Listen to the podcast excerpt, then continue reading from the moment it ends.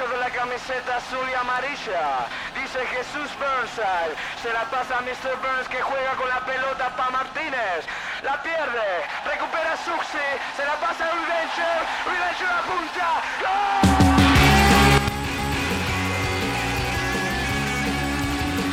E este também pode ser o podcast que te preenche enquanto esperas o jogo da distrital da tua equipa de coração, enquanto imaginas uma caminhada de sonho até ao mundo das estrelas, quando os golos são temperados por bifanas e finos nas bancadas e por uma dedicatória do teu primo ou do teu amigo da escola que se inspirou e inventou uma bicicleta. Tosca, mas uma bicicleta. A força de futebol local, dos ídolos de 100 kg, dos jogadores que têm uma história para lá do campo, que não escondem a barriga nem o cigarro o que interessa afinal falar de La Masia, o nosso sabor de jogo é de Caxinas. Entramos no segundo episódio de Futebol Amador e Rock and Roll. Somos do Bolhão e da Parteira. Hoje na companhia do inconfundível Bock, goleador consagrado como poucos nos campeonatos não profissionais.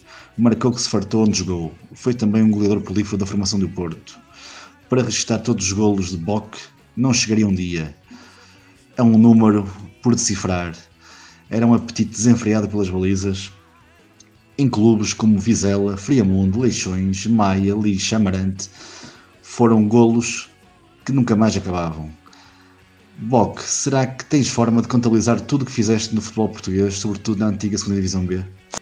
Primeiro, o, o que me fez ter esse apetite pelos golos foi o meu pai também ter sido jogador de futebol, estar muito, muito cedo metido no meio do, do futebol, ainda principalmente no, no meio onde eu vivia da Ribeira, em que todos os dias era futebol fez com que, que engranasse muito cedo por esse, por esse caminho.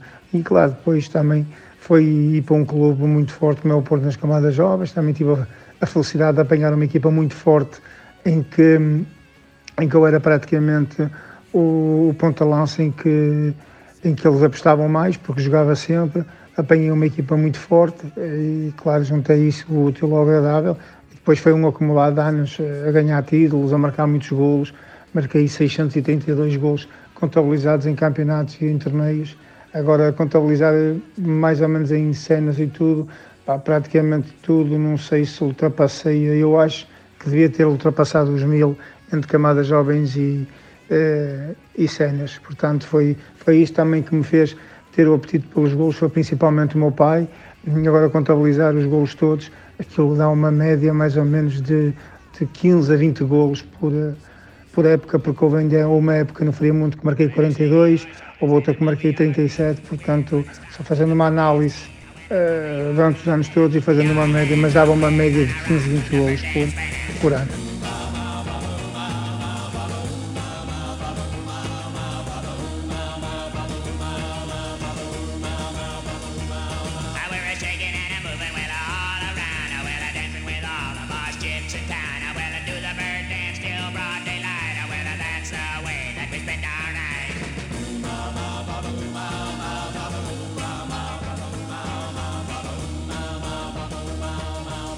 Imagino que fique difícil uh, compreender e, ou difícil de aceitar que uma saga tão goleadora uh, pelos campeonatos e numa, numa carreira tão vasta até aos 40 anos não tenha, não tenha permitido mais, não é? Imagino que tenha ficado aí uma, uma certa raiva.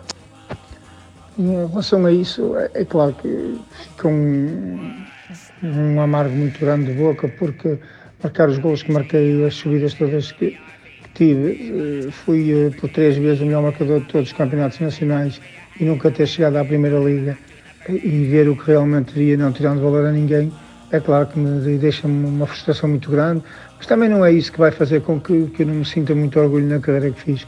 O mais importante é a gente é, ter sido sério, honesto no nosso trabalho, independentemente do, dos clubes que passei, há uma coisa muito boa deixei sempre a minha marca e isso é o que fez de mim eh, um grande jogador e uma excelente carreira. Foi dos jogadores que, que por onde passei eh, marquei sempre no mínimo 15 gols e por isso é que faz com que, que eu me sinta não realizado, porque faltou-me esse grande sonho ter jogado no patamar mais alto do nosso futebol, mas faz com que eu tenha uma, uma carreira bonita e que seja conhecido praticamente em todo lado, nos clubes onde eu vou, ainda agora como treinador, eh, ainda há dois anos fui homenageado em Irmesinde e já não jogava, Portanto, essas, essas pequenas coisas, as pequenas lembranças que fazem com que as pessoas tenham respeito por, por mim é, é muito importante e, e, andar sempre cabeça levantada e, e, sentir que, independentemente de não ter chegado onde eu quis, foi tudo bem feito, apesar de, claro, que, que sabe pouco, mas lido bem com isso. Eu estaria a ser egoísta dizer que,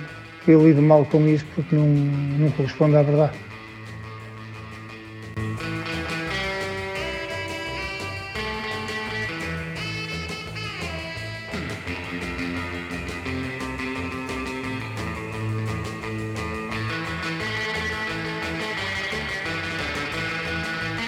tua história, contudo, começa num clube que é, que é por assim dizer, o, dentro do que é o seu nome, é o verdadeiro exemplo do, do desporto popular, do, do, desporto amador, o Passarinhos da Ribeira, não é? Portanto, é aí, é aí que nasce o bloco para o futebol, é no Passarinhos da Ribeira, uh, ao lado de Fernando Madureira, por exemplo. O que, é que, o que é que nos podes contar dessa, desse marco na tua, na tua vida, na tua infância, que é o Passarinhos da Ribeira?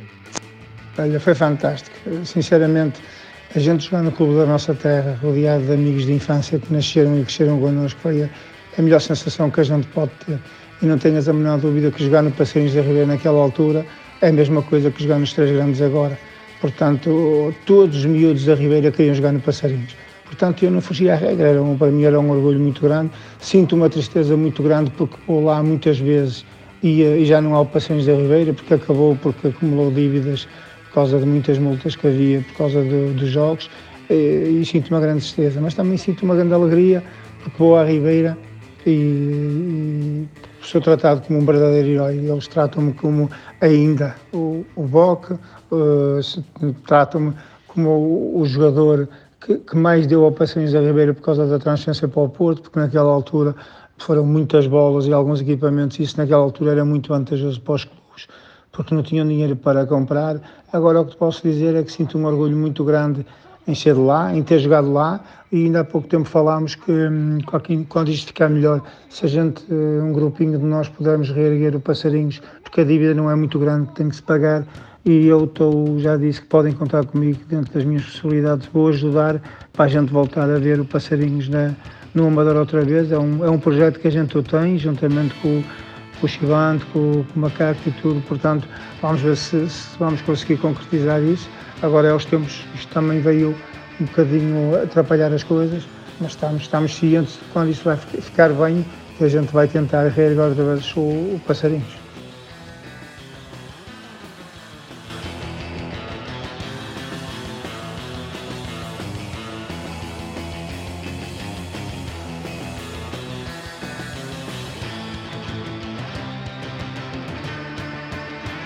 Bom, vamos então às origens do teu nome. Uh, jornada após jornada uh, era o teu nome que estava presente nos, nos jornais, decidias os jogos, eras a figura do, da jornada, do campeonato e uh, de certeza que havia muita gente a fazer títulos alusivos aos teus feitos, aos teus golos, com essa chancela Superboc. Convivias, convivias bem com isso? Tudo começou com, com o meu pai. Havia um, um instrumento na escola que era o boc, o meu pai quando a professora mandava, ele tinha medo de assaltar. Então, como eu verdei pela carreira de jogador de futebol como ele, fiquei também com o apelido. E depois, começando a jogar a bola, então, e começando a ser também goleador, como aquele era nos clubes por onde passou, pronto, ficou a alcunha, e é, um, é uma alcunha que eu, que eu muito me orgulho. E, eh, e sinceramente, vou-te dizer, não é um segredo, porque muita gente sabe, muitas vezes veio no jornal Super Bowl, e para mim era um orgulho tremendo. Primeiro porque me ligava ao meu pai o meu pai é, é, o meu herói, não é? Das pessoas que eu, que eu mais amo no mundo, porque eh, deu-me uma. Deu-me um, exemplo da vida tremenda, fez de mim o homem que eu sou hoje, ajudou muito na minha carreira, era número um, saía do trabalho, fazia um esforço tremendo para me buscar aos treinos, fazia um esforço tremendo para me dar chuteiras durante o mês, porque nós nunca fomos, nunca tivemos uma vida folgada, era preciso muito, muito sacrifício, e ele trabalhava às vezes ao sábado, para me poder dar aquilo que eu pretendia para, para, para a minha carreira.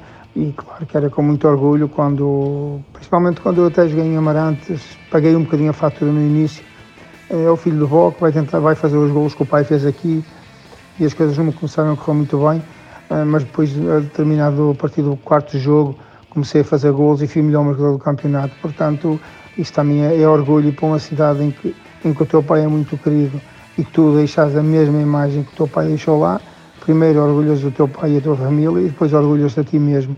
E portanto isso é, é importante. Mas achava piada quando, quando veio muitos, muitos títulos e graças a Deus eu fiz muitos gols ao longo da minha carreira e muitas vezes muitos actritos e vinha sempre um bom, um bom dia do, do Superboc, eh, derramou o Superboc não sei onde, nisto e aquilo, e é claro que para mim é um motivo de orgulho muito grande.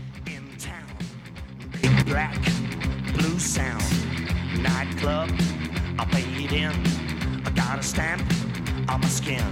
Man, dead on his feet. Black man rhythm with a white boy beat. They got him on milk and alcohol. They got him on milk and alcohol. O Bock uh, Fernando Oliveira, não é? Porque hoje, como, como treinador, eventualmente os jogadores podem se sentir uh, impelidos a tratarem-te pelo, pelo nome uh, correto, que é o Fernando Oliveira, mas imagino que, que a tua alcunha, como é das, das, mais fortes que conhecemos no futebol português, uh, perdura também. É um treinador com, com moral e bastante exigente com os seus avançados, com os seus pontas de lança, até por causa de todos os créditos acumulados no campo enquanto jogador? Olha, para ser muito sincero, eu tenho uh, jogadores meus que, que, são eles próprios, eu também tenho esse, esse hábito, sou muito exigente. Já eu era como jogador, então como treinador eu acho que ainda sou bem pior. Agora também tenho uma coisa, percebo perfeitamente o jogo de futebol, porque acabei de jogar há, há pouco tempo. Mas tenho jogadores meus um, que me perguntam mesmo, mister, esta situação, esta e esta, como é que acha que é melhor fazer? O que é que eu posso fazer para melhorar a minha finalização? Eh, quanto todo este lado, quanto todo aquilo. Portanto, eles são os próprios a perguntar como é que, eles, como é que eu de fazer. Mas eu próprio também gosto de, de lhes dizer que, como é que tenho que fazer, porque eu realmente fui um jogador que fiz muitos golos.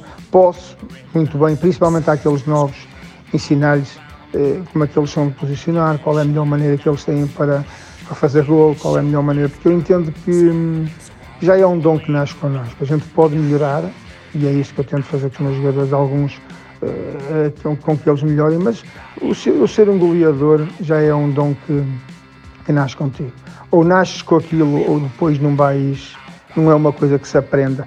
Tu até podes aprender a defender melhor, a atacar melhor, a jogar espaço interior, exterior, uh, tudo que seja tático Agora, tudo o que seja que tenha que ser de ti, fazer uma finta, eh, finalizar, eh, fazer um cruzamento, tudo que saia de ti mesmo, eu acho que a gente já nasce com esse dom, por isso é que, por isso é que há o Messi, não é? E há outros jogadores normais. O Messi já nasceu com um dom de ter aquilo, é, é um jogador completamente diferente dos outros, porque já nasceu com aquele dom de, de tecnicamente ser um jogador fantástico.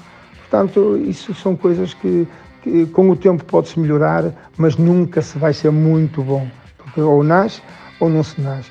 Agora, em relação ao resto, eu, como sou muito exigente, não, não, para mim não há diferenças entre a segunda vez quando eu jogava e, uh, e agora onde eu treino mais, não há exigência. A exigência que eu tenho é todos os dias, fazer com que eles sejam melhores. Agora, o que eu noto, há uma diferença muito, muito, muito grande de qualidade. Antigamente, para jogar no Friamundo, por exemplo, na segunda divisão B ou no Leixões, eras, tinhas que ter muita qualidade, muita mesmo.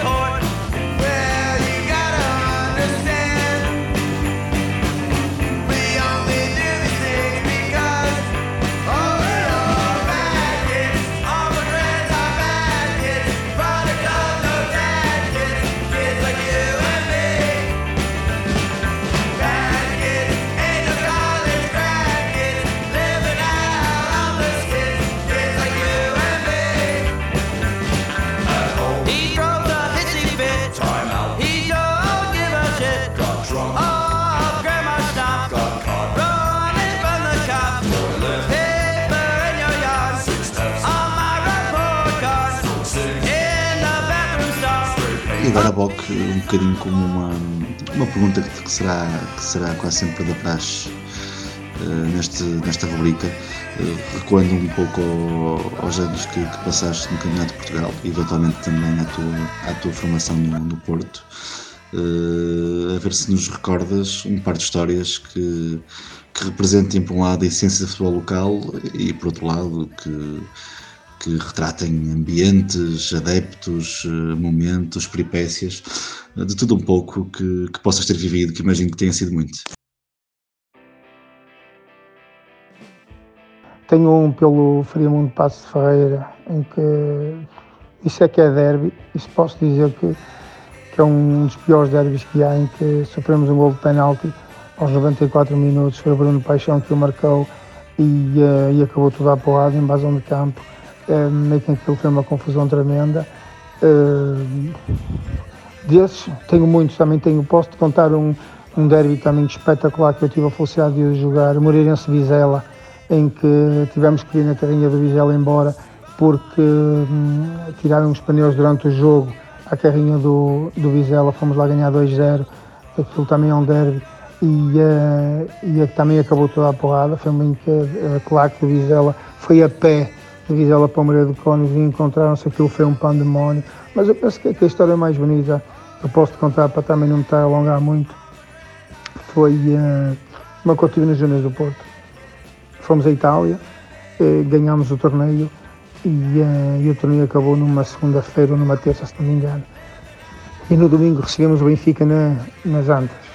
Era o primeiro jogo da fase final do Campeonato de Juvenis, ou de Júnior, já não, não estou recordado. E então uh, fomos, estávamos no centro, praticamente a 2 km do centro de Itália, de uh, de Milão. E então uh, pedimos ao Sr. Costa Soares, ao falecido Costa Soares, que nos deixasse, já que ganhámos o torneio, deixasse-nos ir até Milão, dar uma voltinha, conhecer aquilo, ir um bocadinho à noite, e seguimos 17 anos e tal, e pedimos. Vocês estão malucos porque temos um jogo importante no domingo já na, eh, em casa com o Benfica, temos que o ganhar para sermos campeões, nem pensar numa coisa dessa.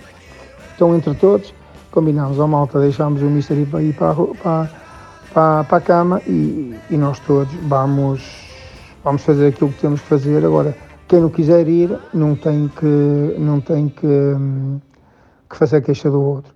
A gente foi, tudo contente, tudo a correr bem, falámos com o pessoal do táxi Fomos todos, pegámos todos na nossa roupinha e chegámos ao hotel sensivelmente 5 e meia da manhã, às 5 horas. Tudo escuro, tranquilo e nós chafámos, agora ninguém faz barulho. Entretanto, estamos a abrir a porta para entrar para o hotel e está ele sentado numa poltrona à nossa espera e a ligar a, a luz. Nós ficámos com uma coisa impressionante. Foi um barreiro no hotel àquela hora. Ele disse: Vocês no domingo, se não ganharem, vai tudo embora, ninguém joga e vocês vão ser multados, porque naquela altura já ganhávamos dinheiro e tudo. E nós ficámos. Nessa semana foi uma semana terrível, porque nós ficámos ao treino, nem olhávamos para ele, nem olhávamos para ele. E, eh, mas graças a Deus ganhámos e foi tudo esquecido. Outra também, ele, ele, gostava, ele era muito pontual, muito, muito pontual, e havia sempre um colega nosso que, que chegava sempre atrasado porque tinha a mania. E entretanto, nós íamos mais cedo e antes do treino o nosso treinador ia sempre ao balneário e também era o Costa Soares. Entretanto, o Costa Soares nesse dia, como era uma semana de um jogo importante, ele mandou lá o, o, o falecido Reinaldo Teles, foram os dois. E então o que aconteceu?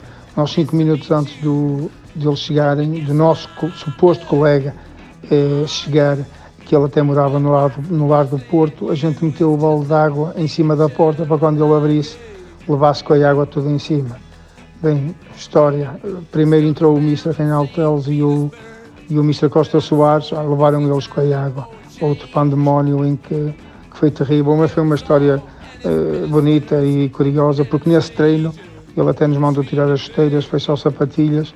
Imagina quantas voltas a gente correu à volta daquele campo de treinos do, das Antas. Portanto, iria, irias ter, ter muita história para te contar, porque a história que, que, que, eu tenho para contar, porque eu corri praticamente o mundo inteiro com o Porto, ia ser muitas.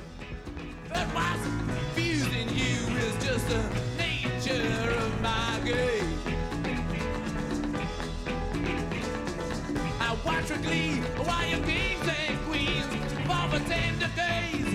For the God save me, I shouted out, Gail Kennedy. Well, after all, it was you and me. So let me please introduce myself. I'm a man of wealth and chase. And I'll eat traps for troubadours who get here before they reach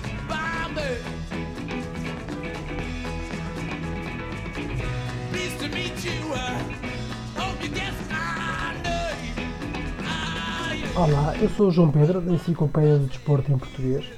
Hoje vou falar da Guinaldo Roberto Galler, ou simplesmente conhecido por Guina. Provavelmente este nome, não, a maior parte dos nossos ouvintes não quer, não quer dizer grande coisa, mas estou a falar nada menos, nada mais do que o primeiro melhor marcador do Mundial Sub-20 da história. Este Mundial, Mundial Sub-20, foi organizado em 1977, organizado na Tunísia, foi ganho pela União Soviética. O Brasil, o país da Guinaldo Roberto Galland, ficou em terceiro lugar. Eh, A Guinaldo Roberto Galland teve um ano 77 de- em grande mesmo, porque foi o melhor marcador do Mundial Sub-20, como já tinha falado anteriormente. Também foi o melhor marcador do Mundial Sub-20, do Mundial não, do Campeonato Sul-Americano Sub-20, também com 4 gols, juntou estes dois títulos em 77. E ainda venceu o Campeonato Carioca e a Taça Guanabara. Portanto, este ano de 77 foi um ano espetacular para, para Guina. Uh, dez anos mais tarde passou em Portugal, passou no Bolonenses, uh, participou em 10 jogos e apenas marcou um gol. Uh, o ano de 77 já estava muito longe de Guina e ele acabou por nunca confirmar uh, os, os dotes, que, as credenciais que havia exibido em 77, sobretudo nas provas juvenis de tanto sul-americanas como mundial. Em Espanha notabilizou sobretudo ao serviço do Múrcia, onde venceu, hum, lá durante várias temporadas, venceu duas vezes o Campeonato Espanhol. Também em terra espanhola, jogou no Tenerife e no Elche até 1991 e depois regressou ao Brasil para jogar uh, no São Caetano. Esta é a história de Guina, acabou como muitos outros que brilharam em Mundiais Sub-20 e depois acabam por não confirmar. Neste caso, o primeiro o primeiro melhor marcador do Mundial em Sub-20 acaba por ter ligação ao nosso país e pronto, representou o Bolonenses nesse ano de 86 e 87. Eu sou o João Pedro e agradeço a todos que estão a ouvir e voltaremos para a semana com um novo convidado e uma nova história que eu vos vou trazer.